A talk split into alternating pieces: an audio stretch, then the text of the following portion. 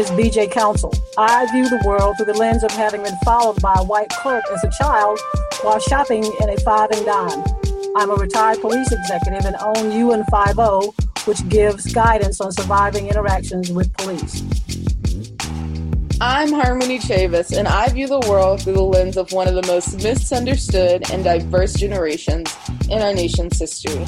I'm a social worker and a believer of radical kindness and love as modalities of healing. My name is Andrew Council. I view the world through the lens of a generational camera phone. I wake up as a black male and go to bed as a black male. I am surviving this never ending court case we commonly call life in the best way I know how.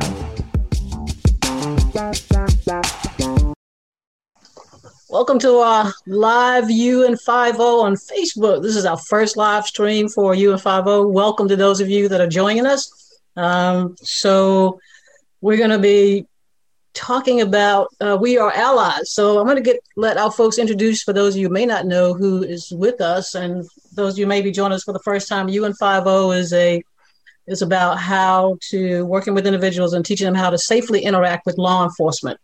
Uh, it is um, we've been in business since 2015 and working with the city of Durham and other communities um, locally and beyond. And what one of the things that we do is that we talk about the community, how to safely interact, but we also talk about mental health and anything that kind of relates back to law enforcement, trying to empower the community and how they can work in this moment to get the individual agencies in their community. One of the things that that I believe in is that the there is a national conversation going on about policing in this moment, but what I would also encourage people to look in locally. It's a national narrative, but it's a local action. And so we're going to be uh, talking about today perspective of being black police officers in this moment. Uh, and who I, my guests are with me uh, are executives who have retired from the Durham City Police Department, and I'll let them introduce themselves. But the first person I want to introduce to you is my one of my co-hosts, uh, Harmony Chavis, who has been with me since we started this um, podcast back in uh, 2020. So, Harmony, you want to kind of let them know who you are?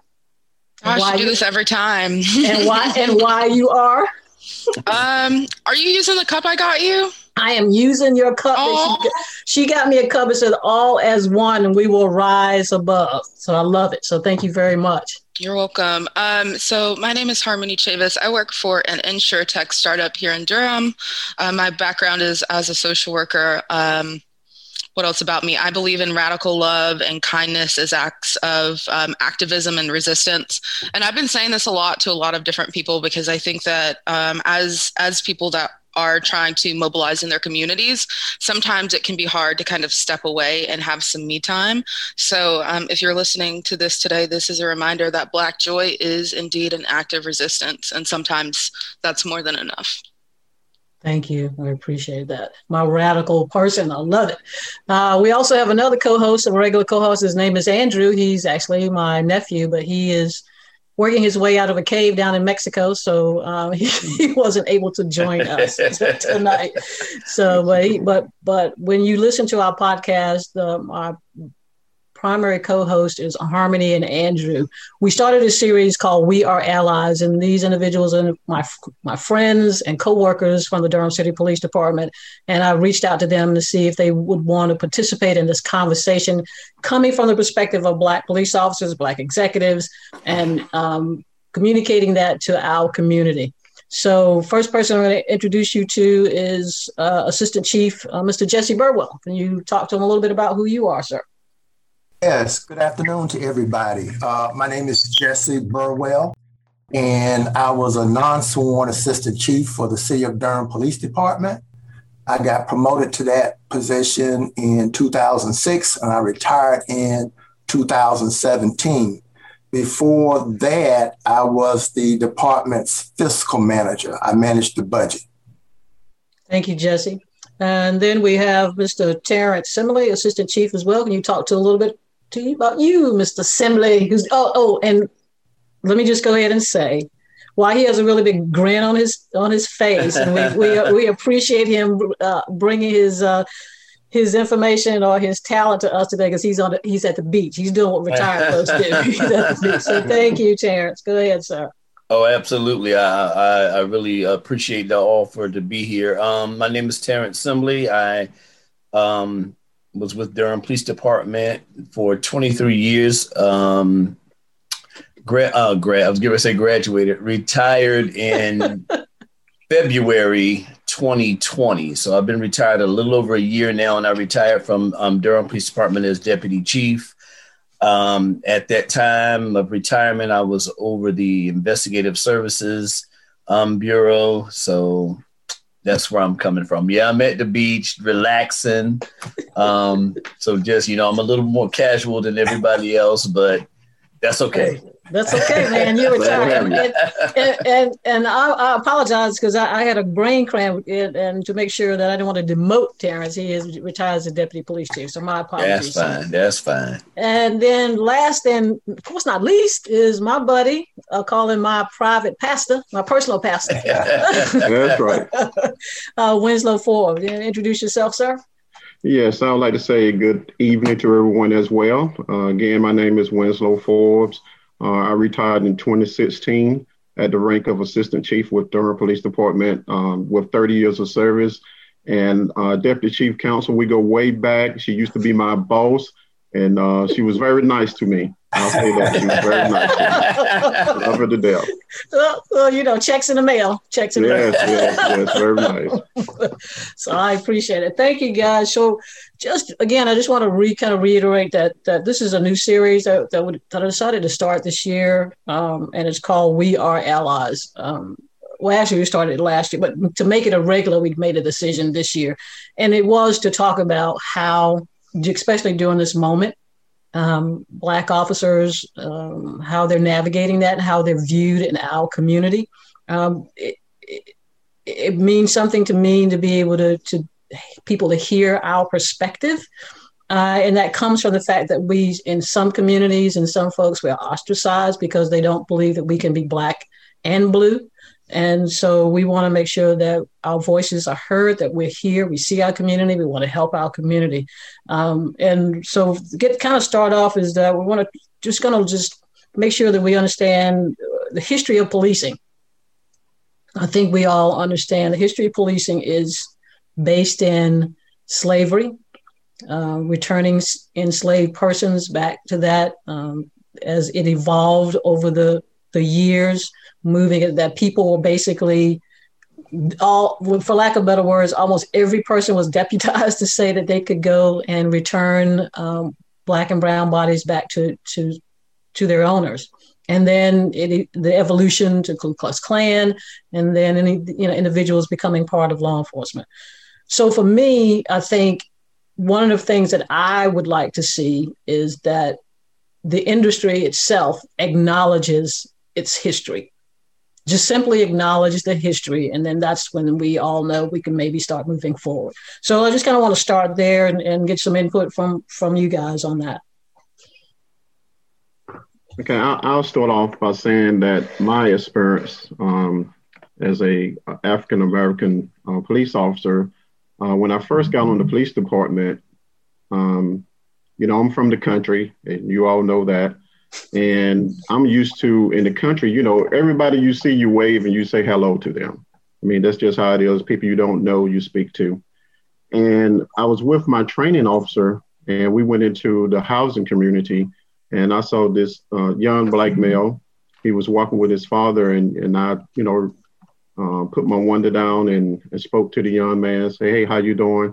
And I was in shock the way that his father responded to me he actually snatched his son back and told him, he said, Hey, look, that's the police. You know, don't you don't talk to them.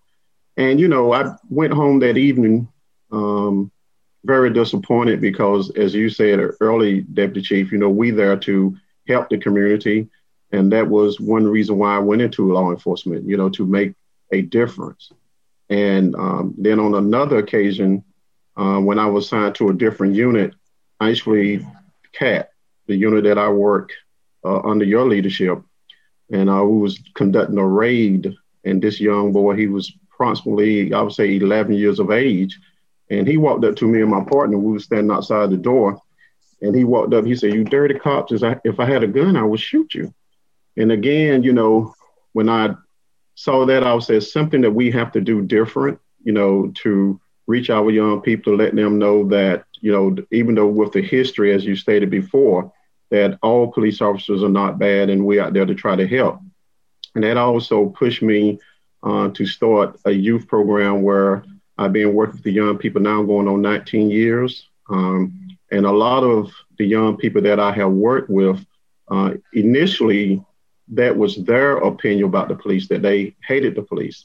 And after they got to know myself and other police officers, because several officers uh, help help out with the program, um, they uh, began to have a different look on the police. Whereas to the point that you know some have now became police officer, some have gone to the military. So wow. we can make a change by being involved and getting out in our community. Wow. Yeah, th- thanks for, for saying that about your organization. Um, and we got to make sure we put a link on that too for folks that can encourage them to get involved with your organization. And before I forget, for those are, that are hopefully that are, that are, listening to us, if you have a question, please put it in the uh, in the box, and and we uh, one of my team members will monitor uh, that. If you so, just chime in, even if it's, if you're saying, well, they're not talking about this, go ahead and, and put it in, and we're more than willing to to help answer any kind of questions that, that you might have uh, tonight. It's kind of just whatever you want to ask. Don't don't don't hesitate. Uh, we're we're more than willing to do that. Uh, uh, Terrence, you or Jesse, had anything you want to add on that, or any experiences, or how you feel about the history? I was not a non-sworn assistant chief. Um, when I would tell people what I do, not all of them, but a lot of them look at me like I had two heads. so you, you, you kind of see uh, or tell the dislike or distrust of uh, sworn officers. And um, one of the things I was over when I was a not, uh, non-sworn assistant chief, I was over recruiting. And that was one area where it was very hard to attract Black applicants. They were just not interested. And I, have approached people, you know, one on one that I knew were looking for work and I, that I felt like good candidates. And uh, it, it was just hard. It's just hard to find uh, blacks, qualified blacks that. Want to be and I'm sure it hasn't changed that much since I left. Yeah, I mean, I think in fact, recruiting officers, any black or white, right now with everything that's going on, has got to be difficult oh, across yeah. the board. Um, mm-hmm. Not not just black uh, employees, but just just just everything that's going on in the industry right now. Um, Terrence, you got anything? Yeah, I'll, I'll add a little something uh, because I, I really believe that any any black officer or any officer of color is pretty much going to have the same stories um, that Chief Forbes was talking about. Um, so I won't dwell on that. However, I will talk about the importance when we talk about being black and blue.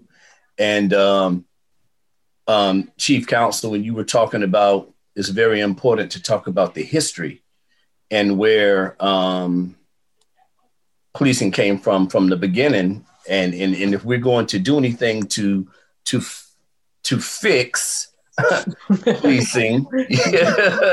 right. Um, we have to start at home.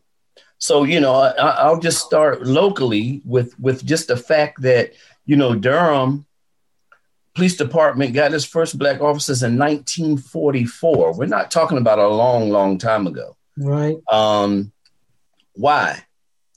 Because they needed to do something. Um, well, or they call themselves doing something um, to satisfy the black community um, by hiring black officers.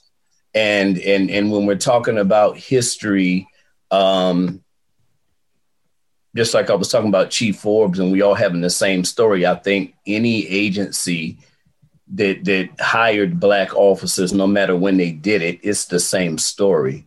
You know, we hired our black officers in 1944. Um, they weren't several things. Number one, they weren't even able to cross the tracks. That's and right. anybody in Durham knows where the tracks are, right? Yeah. Um, we weren't able to arrest or or pretty much deal with with white people without having to call a white officer over Mhm. to do it. Um, officers in Durham, and, and when they became the first black officers, were not able to. Um, they were going to hire you. You you you could not meet. You could not change in the same facilities that the white officers did. I don't even think, and I could be wrong about this fact, but I don't even think it was the same building. Um, they didn't get cars. The equipment was subpar. So when we talk about the, the history of policing, you're really talking about history in general, right. the way that black people were treated. Mhm. Um, I, I, I just think it's very important when we talk about can you be black and blue to talk about the necessity of it because of the history of it. Exactly. I'm, I'm sitting here thinking that we just had uh, Glenda Beard was on my last podcast, and she was talking about they didn't think she was going to last, so they didn't give her a uniform. You know, Right. so they let her ride around and what it was something, but it it it uh it took them a minute because they didn't think she was going to stay.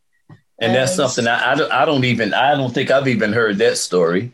Yeah, they, they think she was going to stay. So yeah, I mean, and and I think for me, when we talk about this, for what what black uh, the struggle that the black officers had to deal with internally coming into this industry, and then we, they didn't want us in anyway, right? And then our own communities are turning against us because we became police officers. So I think you know, so that that that's stressful. I think that's stressful. Harmony, you got any- you got anything? I know I see you over there shaking your head.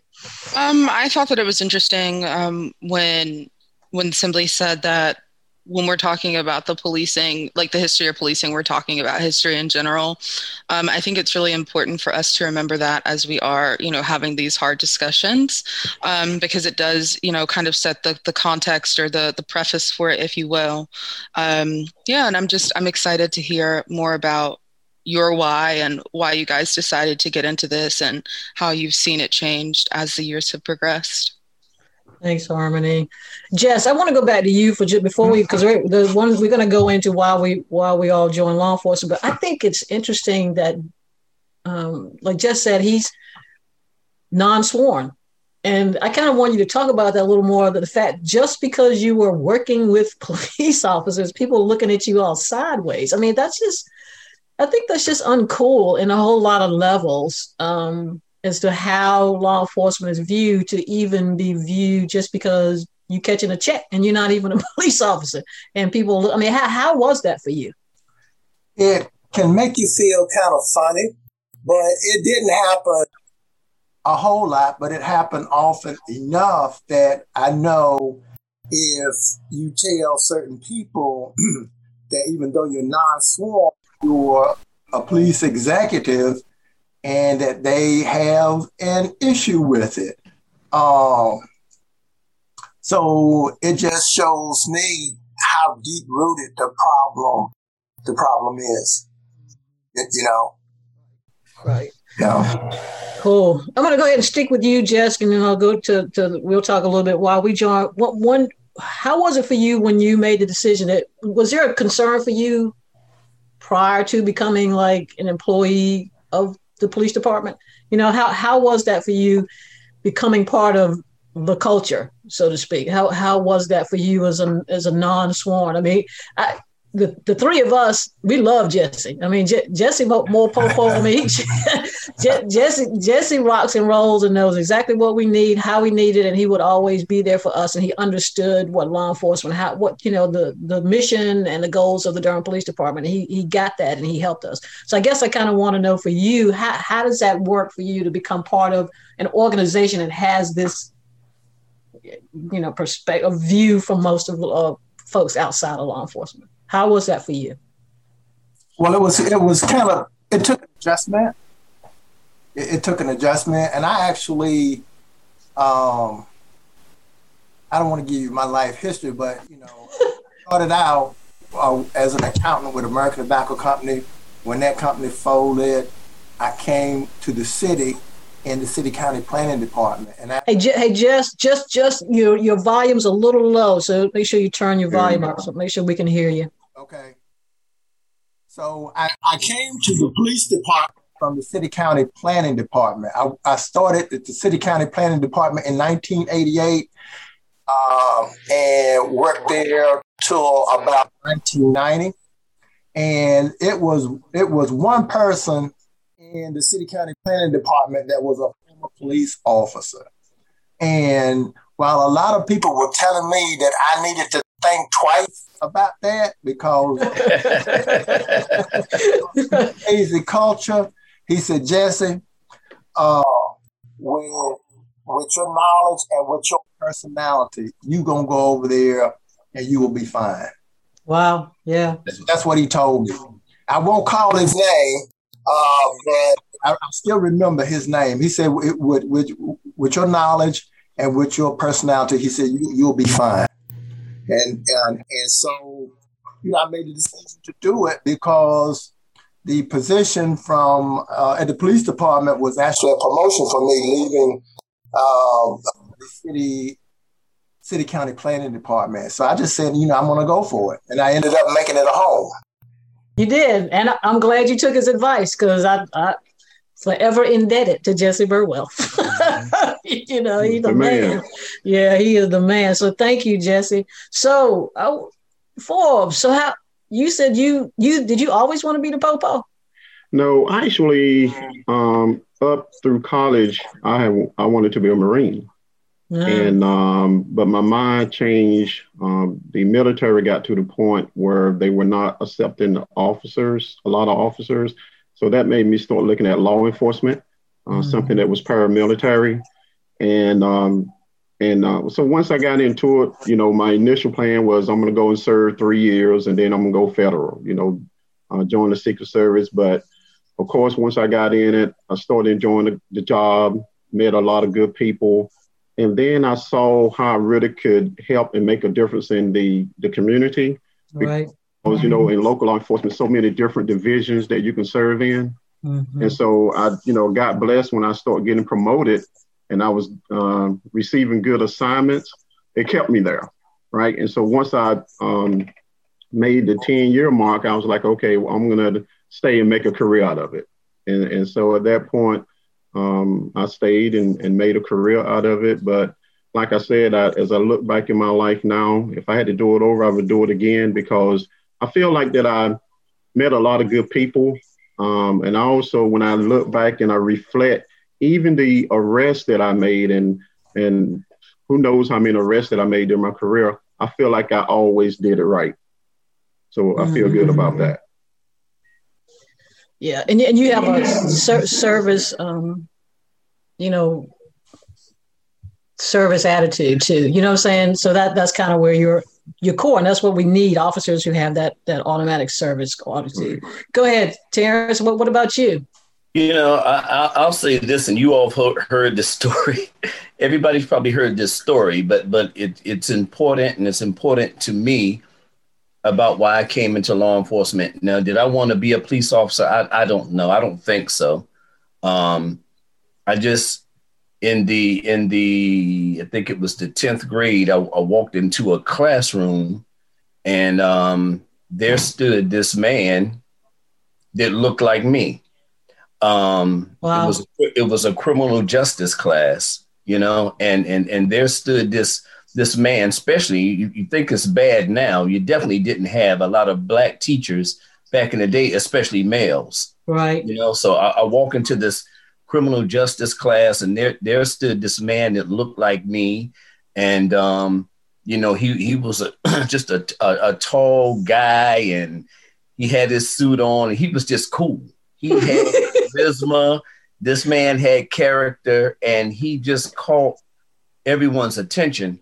Um, I went to school in Fayetteville, and um, so military family. Nothing was all black or all white in, right. in, in, my environment. Um, so you know, there's there stood this man that looked like me, and and and he just captured my attention, and and he was he was he was everything that I now know a leader should be. Mm-hmm. And um, he taught us criminal justice and he was very um, kind of laid back, casual with us. He, he came to our level, to, to tell you right. the truth. Good. And, um, you know, I think one day somebody asked him if he was going to be at the high school football game. Now, oh, uh, what I failed to say is he was a deputy sheriff. Okay. He worked, I think, for the reserve unit for Cumberland County Sheriff's Department. Um, so that's what ties it in. But somebody asked him one day, Are you going to be at the game? And, you know, when his cool self, he was like, Oh, yeah, I'm to be at the game and I'm to be armed and dangerous. I was like, you know, at that point, everybody laughed. And right. I'm like, Well, you know, I want to be cool, armed, and dangerous. You know, that's my mind. But said all that to say, I had a mentor that didn't even know he was mentoring me at the time. Right. And that's whose footsteps that I kind of wanted to follow in. Growing up in Fayetteville, the military was just every day. Right. You know, I, I was born on Fort Bragg. Oh wow. The, wow. The, the, the military was every day and and and and I I honor and respect everybody that took that route. Right. Um, it just wasn't the route for me, but it was the route that we saw everybody taking in my area pretty much. So school was my route. Then I, I, came to North Carolina Central. So to, to answer the question, that's why I went into some sort of um, law was because I had I was blessed enough to have a mentor. I was blessed enough to have somebody that that I looked up to that actually cared about me. Right. Um, and just later on, I'm coming to find he he his son and I became good friends. We both we were the same age, but we just went to two different high schools. Wow. But we became wow. good friends, and um, wow. so that was that, and, and and that's why, you know, I'm I'm also glad that that Forbes shared his story, um, or you said something about Forbes and and his community service and his um his group, the foundation, and the whole the whole nine yards. Because, like I told people when when I um, retired, that people people are watching you. They're, they're watching us all the time, and and it's people like my my teacher and and Forbes and and Jesse and yourself, BJ. People are watching you, and um, I, I just think it's it's it's very important to come into law enforcement as a black officer with something to offer mm-hmm. and not just be here because we all know um, the, the name of the game is not taking everybody to jail every that's right right? right. So that's, right. That, that's how I ended up here, and just thankful enough, and and and and in the blessings that that I got would be able to be in this profession and and retire. Um, so uh, you know, it's Har- Harmony is a, a young young person, and just to know that people outside growing up military really don't retire from things too much anymore. They go from this job to that job to that right. job to that job for yeah. so for even being as old as I am to be able to go somewhere and actually retire from it to me is a blessing. Yeah. Yeah, you're absolutely right. Wow, you had a, you guys have to- totally different stories than I did. I'm gonna, because I'm gonna be real honest. I got this question over here, you know, talking. I'm, I'm, gonna read this in a minute about the history, but um, uh, I became a, I became a police officer because the sister needed a job. you know, need a job. I needed a job, and so I mean, it, it, ain't. I mean, that's all that was. I was flipping burgers and working at Parks and Rec, and somebody said, uh, "You might be a good police officer." And I looked at the, I looked at how much they were making. I said, "I can get that for doing one job." Sign a sister up. Because I was hustling, man. I was the and then when I got it, it just showed you the universe and and the Holy Spirit, personal pastor, yeah. uh, uh, tells you, puts you in the spaces you need to be in. you know, and it and it fit me like a glove, and I have loved it ever, ever since. Um, I've loved it ever since. So yeah, uh, it, it's a, service doing for our community and, and everybody in the community and doing that. So let me get to this question that why are all all police officers why are all police officers are looked at the same? Black officers have their own struggles being black wearing blue. Where did the hate and distrust among black officers come from? Black officers should not be held, held accountable for what white officers do. Uh, and then i think this is a follow-up.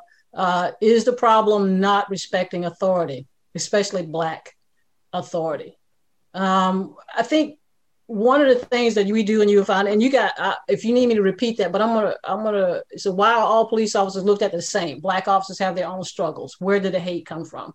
Um, and I appreciate that question because one of the things that I talk about in UN50, it's a national conversation. Obviously, right now, the court case for the murder of George Floyd is going on.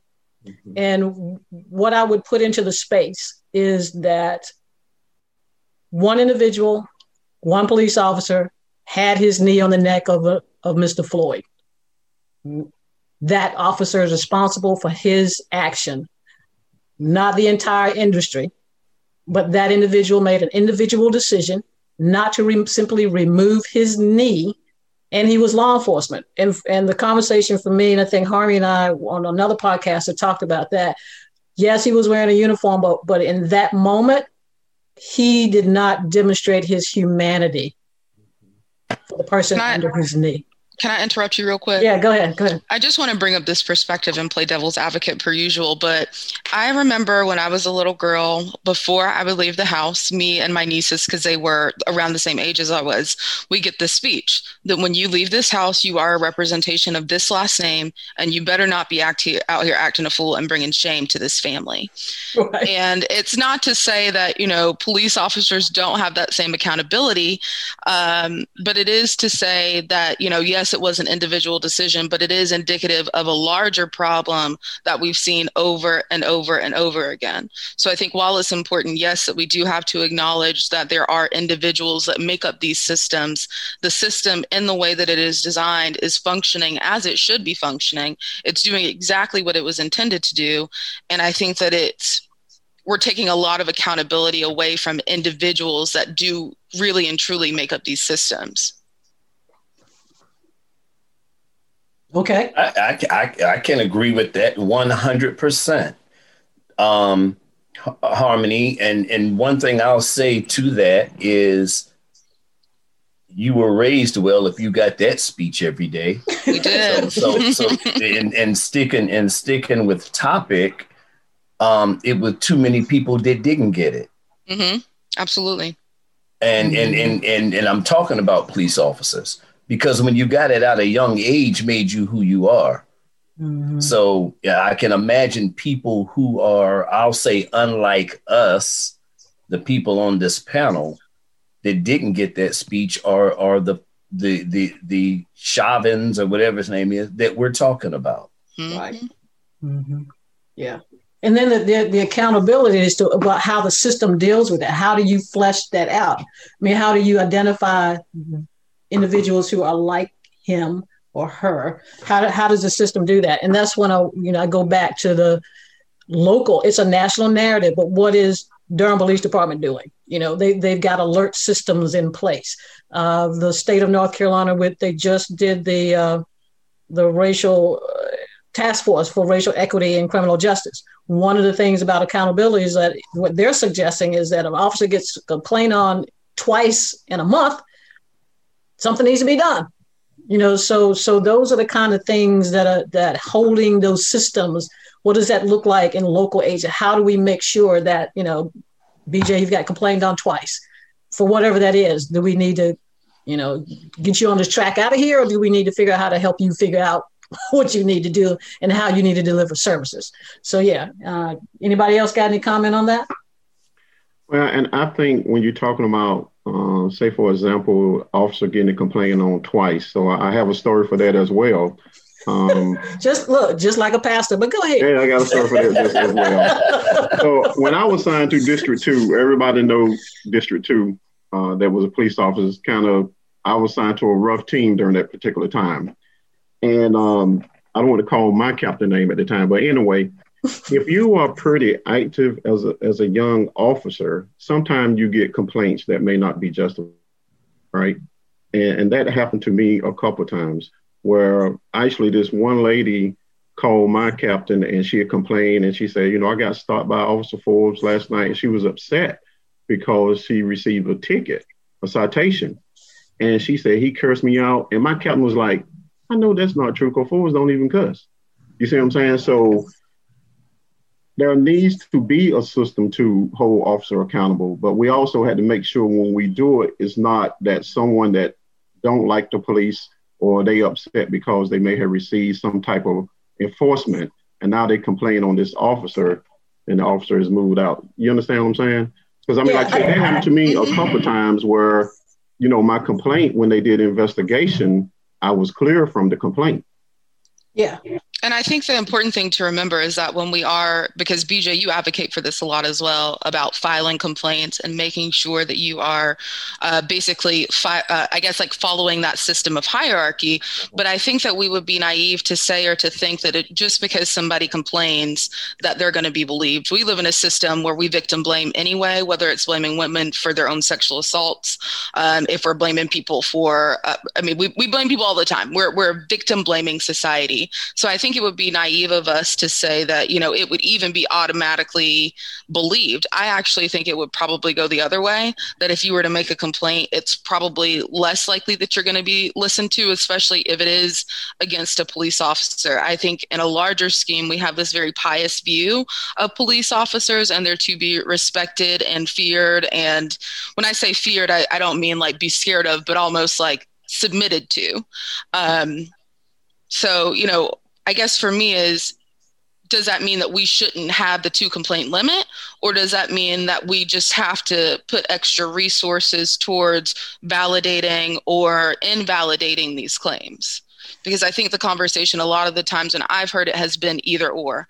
Either, you know, this is too much, you know, people can say whatever they want to say because they're angry. And then other people are like, well, I file, file five complaints against the same officer. Why did y'all not do anything? And it doesn't have to be mutually exclusive or black and white because we're human. So there's a lot of gray area that I think exists, um, especially when interpretation is up for your own interpretation, really. Yeah, no, and let me make sure there's not a, a, limit. It's just what they're saying is they don't need to wait till there's like the, till the officer shot somebody 16 times in the back. Mm-hmm. You know, there's like if you've got two complaints within a month, something's going on. And I told you but even at my job, I'm held to that standard. Yeah, yeah. So, so I mean, that's that's just ma- making sure everybody understands. And that's I think uh, if you got, I think that also sends a message to the culture mm-hmm. that mm-hmm. you know you get two complaints, you know, whatever they are, they're going to be. You got to come in and talk to me. Mm. And people should be, if they, I want people to feel comfortable in filing their complaints. There's no, there's no, don't file complaints. Right. I mean, we just had um, Mr. DeWarren Langley, Harmony, the you couldn't make, you had asked him to come on. He went through the Civilian Review Board. Mm-hmm. he's the chair of that. So we, he, you know, he went through that process and, you know, making sure that the there's no abuse of discretion within the within the agency. You know, well, you know, I know Harmony and you know, I'm not maybe, maybe I'm not going to sustain this one. So they they you know they got nine civilians from the walks of the city to to review that. So I mean, for those of you that want to hear that, that'll be posted, you know, hopefully in a couple of weeks. But yeah, so so yeah, we we need to allow people to to do that and and filing complaints. And you guys have to correct me is that most police officers, they like me, they just like well, just want to catch a check. you know, they they don't want to end up losing their jobs and getting dismissed because we and, and again harmon we're human.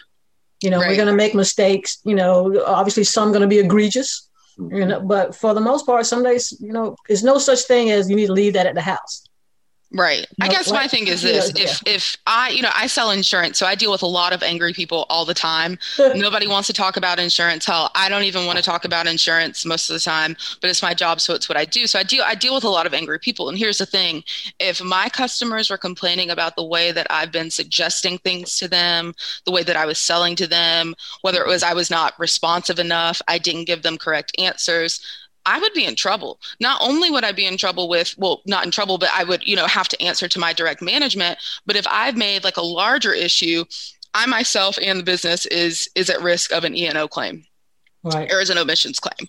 Right. And so my thing is if if an insurance agent can be held this responsible, surely a police department that has sophisticated resources can do a better job of examining complaints um, and not only examining but acknowledging because I, I find that a lot of people who do complain don't necessarily expect there to be any type of action. They just want to be heard. And yes. i wonder how impactful it would be for the civilians that have made complaints. And you know i'm, I'm not one to say that you can interpret um, an event differently based on yeah. your emotions because you absolutely can. But yeah. i think being being seen and being acknowledged like we understand your complaint. We take this seriously. This is our process. I believe personally that that should be the response to every single complaint filed against a police officer because I wonder how many times I don't even know the dude's name um, that killed George Floyd, whatever I, he doesn't even deserve to have his name yeah. spoken, whatever his name is. Um, I, wonder how many how many incidents there were where someone could have intervened, whether that was somebody on his on his team, like we saw his his brothers in blue or whatever you want to call them, they didn't do anything, and that has to be a culture and internal shift of holding each other accountable police yeah. i've seen the tactics you know everybody knows that they, they look for somebody that's going to break right? That's going to tell the truth that's going to crack the case wide open and give them that smoking gun. And police officers could do that for one another. They could hold each other accountable in that way. And i think that that's also an important conversation that maybe we can explore um, if that's something that you guys had experienced while you were in the force like how did you how did you do it? Because to me it almost seems like this this band of brotherhood like it's it's almost it's like this inherent loyalty where you're not supposed to go against you know the person that stands beside you and is subjected to the same things that you are on a day to day so i don't know if, if any of you have any perspective on that but i would be really interested in hearing how it was handled if you handled it. If you didn't handle it how do you wish that you you know done it now having the information that you have today all right. So let, let me say this. Um, you know, the team that I work with, uh, one of the teams, um, the street drug units unit, you know, if a situ, you know, you can be in a situation. Let's just say if I'm dealing with a uh, a suspect, right, and the suspect may hit me, strike me in the face, whatever. One thing that my team we would do is say, okay, Forbes, if you are directly involved, and if I see that you are um, maybe I think you're using too much force, then I'm going to come and intervene. And that's what we did. And so, for example, if I if an officer was hit by a suspect, take off, you get in a foot chase, you catch the, the, the person. If I felt like the officer was maybe too involved with the situation, I would step between and say, hey, I got it. Mm-hmm. when I did that, the officer knew to back off. Right. Now, if I had an officer didn't back off when I uh, say I got it, then that's take it to a different level where then of course you're going to get the supervisor and internal affairs involved. But that's one way that you can hold each other each other accountable is understand that if you see something not right then i mean you jump in and you you take control of the situation and I love that you guys were able to acknowledge that when you're in that moment, mm-hmm. you, you perceive things differently. Like fight or flight is a real thing. The way that adrenaline hits people is a very, very real thing. Um, and when you're directly involved in it, I, I imagine that sometimes that you know what we would consider excessive to the person in the moment might seem justified so i really like that you guys were able to acknowledge the humanness of each other um, mm-hmm. and also i'm sure save each other from a lot of difficulty um, that would have been faced had you not been i would say a good enough friend a good enough teammate to intervene because i know right. that that's never you know that's never easy. Right. I would i would like to follow up just a little bit um, because i loved your perspective. Um, you, you, said you said several things and and and i'll ask um, bj and forbes both for their input. This um, thin blue line and and the whole thing about you're not going to tell on each other and you're going to you it, it doesn't run as deep as a lot of people think especially like i said before about being a black officer. Um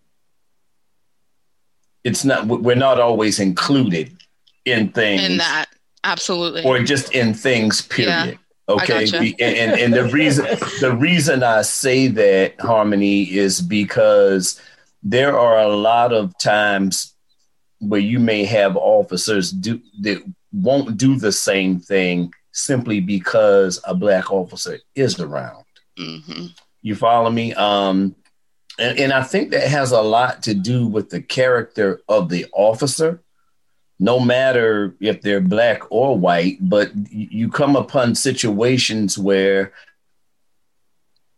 I know I'm not going to get away with this around uh, Officer Forbes.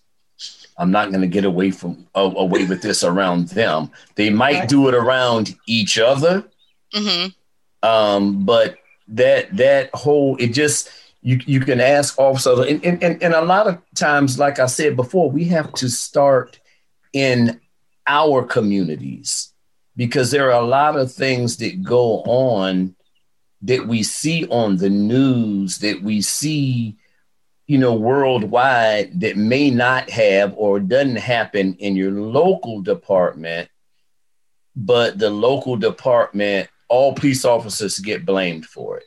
You know what i mean? And it's not you know i don't want if if if if that officer was on that man's neck and everybody in the world should know that that was wrong everybody in the world i'll speak for myself i don't want to get anybody in trouble knows he murdered that guy Right. in my opinion, in Yeah. any other officer's opinion I talk to. One thing about police departments and, and police officers, you should have been well trained. And it's in my opinion to talk about this particular case. You can't have four or five, however many other officers that were there that should have been that well trained that had to treat that individual the way that they treated them. You know what I mean? Um, absolutely this this this George Floyd was um in custody. A man Yeah. laying on the ground or even put in a car in handcuffs was in custody already. Nothing outside of that should have happened. But one thing, um, we are, and I'll, I'll, I'll speak specifically about the Durham Police Department. Durham Police Department is a very well trained police department. I'm not saying it's never happened. I'm not saying it will never happen. But with the training that officers get, with the equipment that, and the resources that they have, that was just very uncalled for. And we see it over and over and over again. Yeah. Jess, you got anything? I, I, I do know that uh, uh, a, a lot of officers' cases are investigated at the Durham PD. If you report it, it's, it's investigated. And if it's just a he said, she said kind of thing, then I think the investigators have to give the officer the benefit of the doubt. But a lot of times, officers, and I mean a lot of times, officers receive discipline for uh, quote unquote breaking the rules, but we don't share what that discipline is with the public because of personnel privacy laws. We, we can't do it. So, from that standpoint, I think the public tends to believe that uh, sworn officers get away with any and everything, and that's just not true. One of the, since you brought that up, one of the things I know Durham did, and I, I learned about it after I left, that you guys started doing was if there's a complaint on Harmony and about a particular policy or procedure, and let's say it's sustained, which sustained means guilty. Uh, you guys say the complaint was sustained, and these, based on this particular violation, this is what she could get, the officer can get. Uh, and then you would list them, you know, I guess written reprimand, suspension, blah, blah, all the way down to termination. So the individual knows that one of those things happened to um, Harmony, one of those. Now, if they see harmony, they know it wasn't termination. so, yeah. they, but they know that she got something. Something. Yeah, and and I and and I I've talked to a couple of agencies since I've you know found out about it since I've been retired, and I tell them what you guys are doing. I mean, I think that's that's so transparent because now the, at least the person walks away. Well, they sustained it and they got something. And which also I would tell. I used to tell folks, you know, you have no idea as an executive that I might be sitting there going, I just need one more complaint on this officer. I just need one more complaint on this officer because I got to get rid of them. And then nobody files a complaint you know, because, you know, there are things that we have to do internally. So, yeah, I mean, I, I appreciated you guys doing that. When I found out about that, I was so excited. I've been telling other uh, the agencies that I work with that that's some that that's transparency because you're now saying sustained that she was guilty and these are the ones she's going to get and and i think that's that's, that's helpful yeah let's i would like to talk about um Harmony's point as well on complaints and new, needing to do a better job on investigating complaints. Um, and I'm going to go back to just our department. And this is one thing that that needs to happen.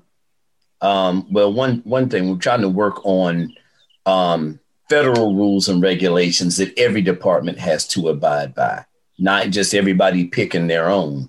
Now, Durham excuse me, is in a good place because we do have our our citizens oversight committee. It's not what they call, but that's what it is. Civilian uh, review is a civilian review, review board. You, you, ain't been going. You ain't been going that long. You remember? Yeah. Go ahead. citizens Citizens Review Board. um, we we we have it. So getting back to BJ's point, if more people do file the formal complaint, because let's just let, let's just be honest, you have people who will complain and people who bitch moan and complain. Well, it, it's, it's heard it here, folks. it's it's a difference. Yep. Yeah. So you can you can talk to your neighbor about it. You can talk to another officer about it. But if if and and and I agree with BJ 100. percent If you feel like you were not treated fairly, file the complaint. Mm-hmm. And that's not a, a complaint can do um, as much good for an officer than it can bad by clearing them once it's investigated up to the civilian review board because it if that if that um, complainant is not satisfied then it can go to the civilian review board and let a whole board of civilians look at it and then they come up with theirs um, but but I, I agree. Every department doesn't but you know I, I, I want to stay local because just like your neighborhood if your house you clean up your house first your neighbors clean their houses the next thing you know your neighborhood is nice i don't understand you know durham can be a model agency but they can't do it without the support of the citizens. Right.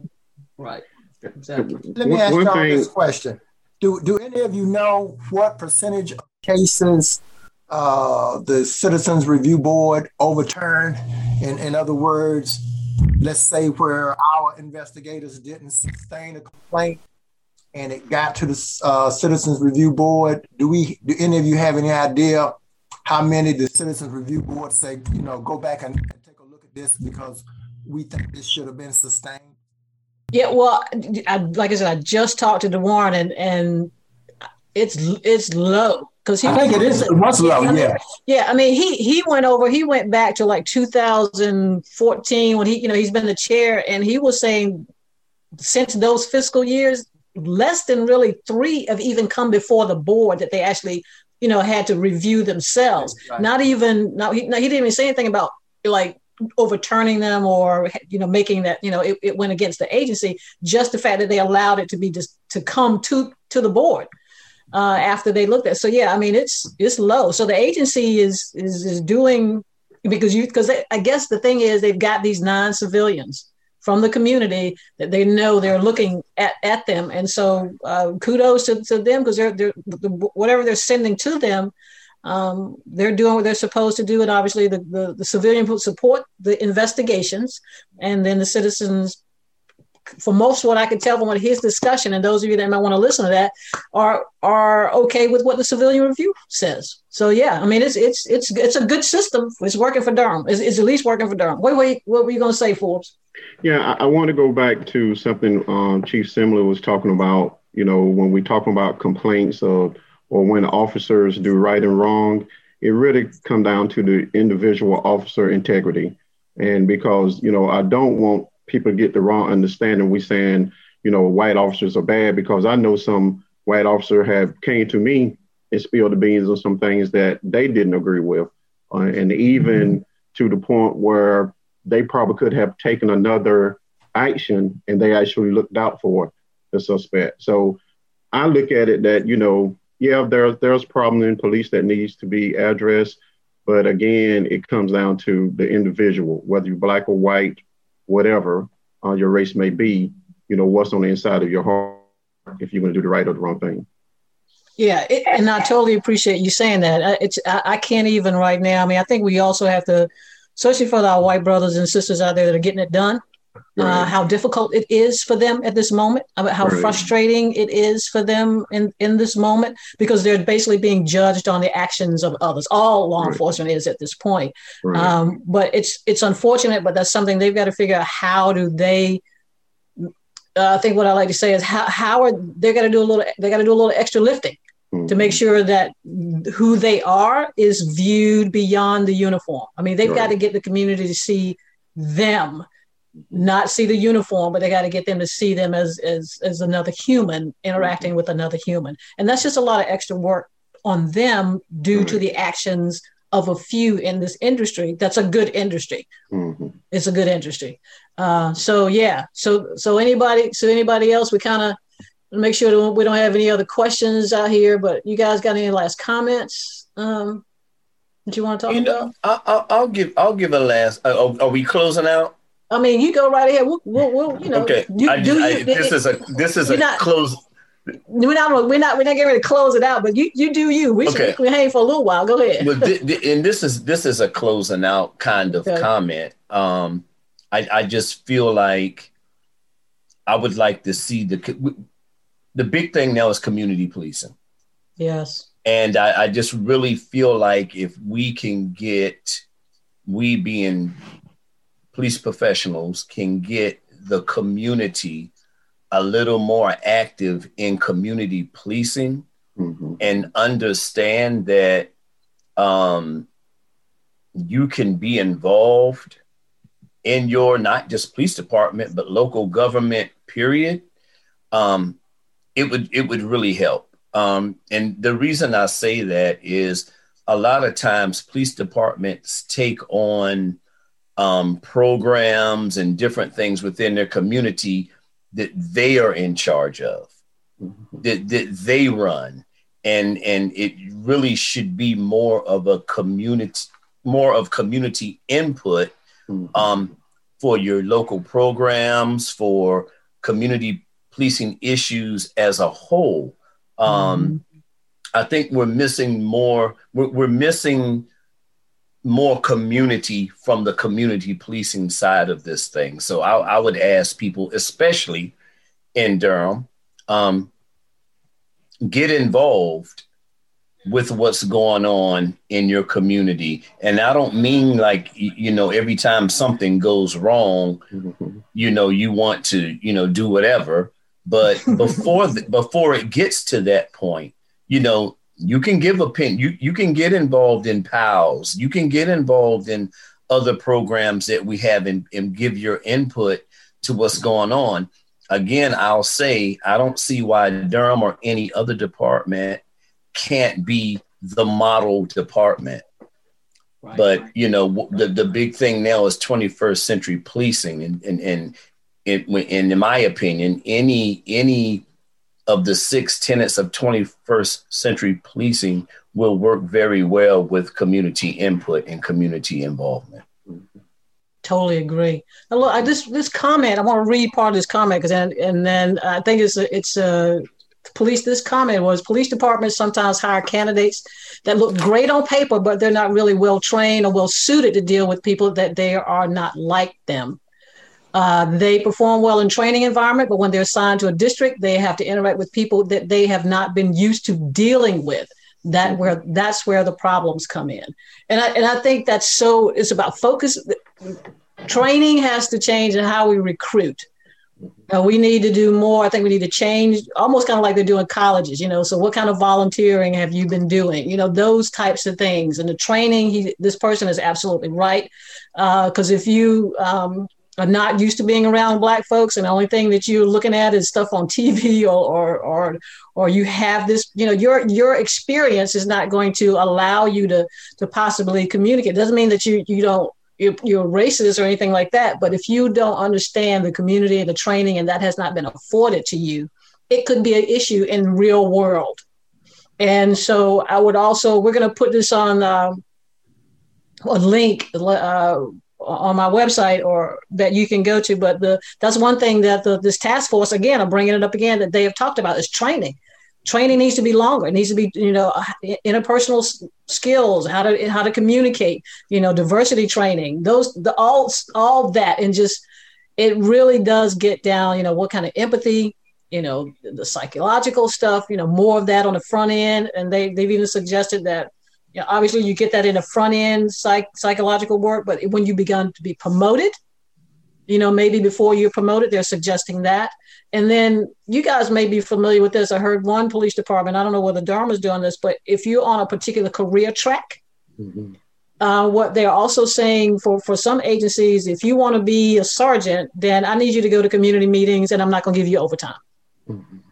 Because if you're willing to come out and not get paid, that kind of shows me as an administrator you're committed because you're willing to do do things like that. So so how we recruit and and who we recruit is going to have to have a whole different look uh, as we start moving forward uh, because of this, you know, not because of this moment, but to in order to get folks that are empathetic and all those kind of things. So uh, yeah, so I, I appreciate that. So yeah, community policing is it. Community got to be involved. We talked about that on defunding police when we did that broadcast about about that the the the not pretty side of this conversation is going to budget meetings.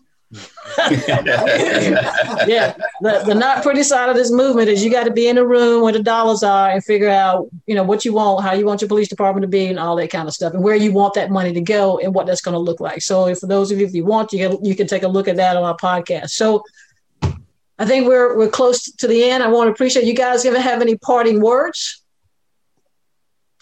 Uh, I would just like to say I thought this was a good conversation. Uh, I would be interested in uh, people that have joined us. Uh, if anyone uh, would like to have a certain certain topic for us to discuss at a later date. Oh, that's great! Thank you very much. Make sure yeah. that we giving them what they what they would like. Okay, cool. Thank you. And like I said, this is our first live. We may do a, do another one later on in the year, but we'll have our regular podcast, and so I, I appreciate that. So thank you very much for for joining us. Thank you to the, those of you that joined us on Facebook. This was oh, I've enjoyed this conversation. Thank you, Harmony, as always, for your input. Um, Jesse, thank you very much. Terrence, enjoy the beach. Yes, I'm jealous. so, yeah, and my personal pastor, as always, you know, it's always good thank to you, see ma'am. you. And for those of you that join us, thanks again for joining us. Uh, listen to our podcast. Visit us on my website. Um, uh, it's all about going home, comply, then complain. Uh, we want folks to get to the house. So, as always, stay well, stay safe, peace.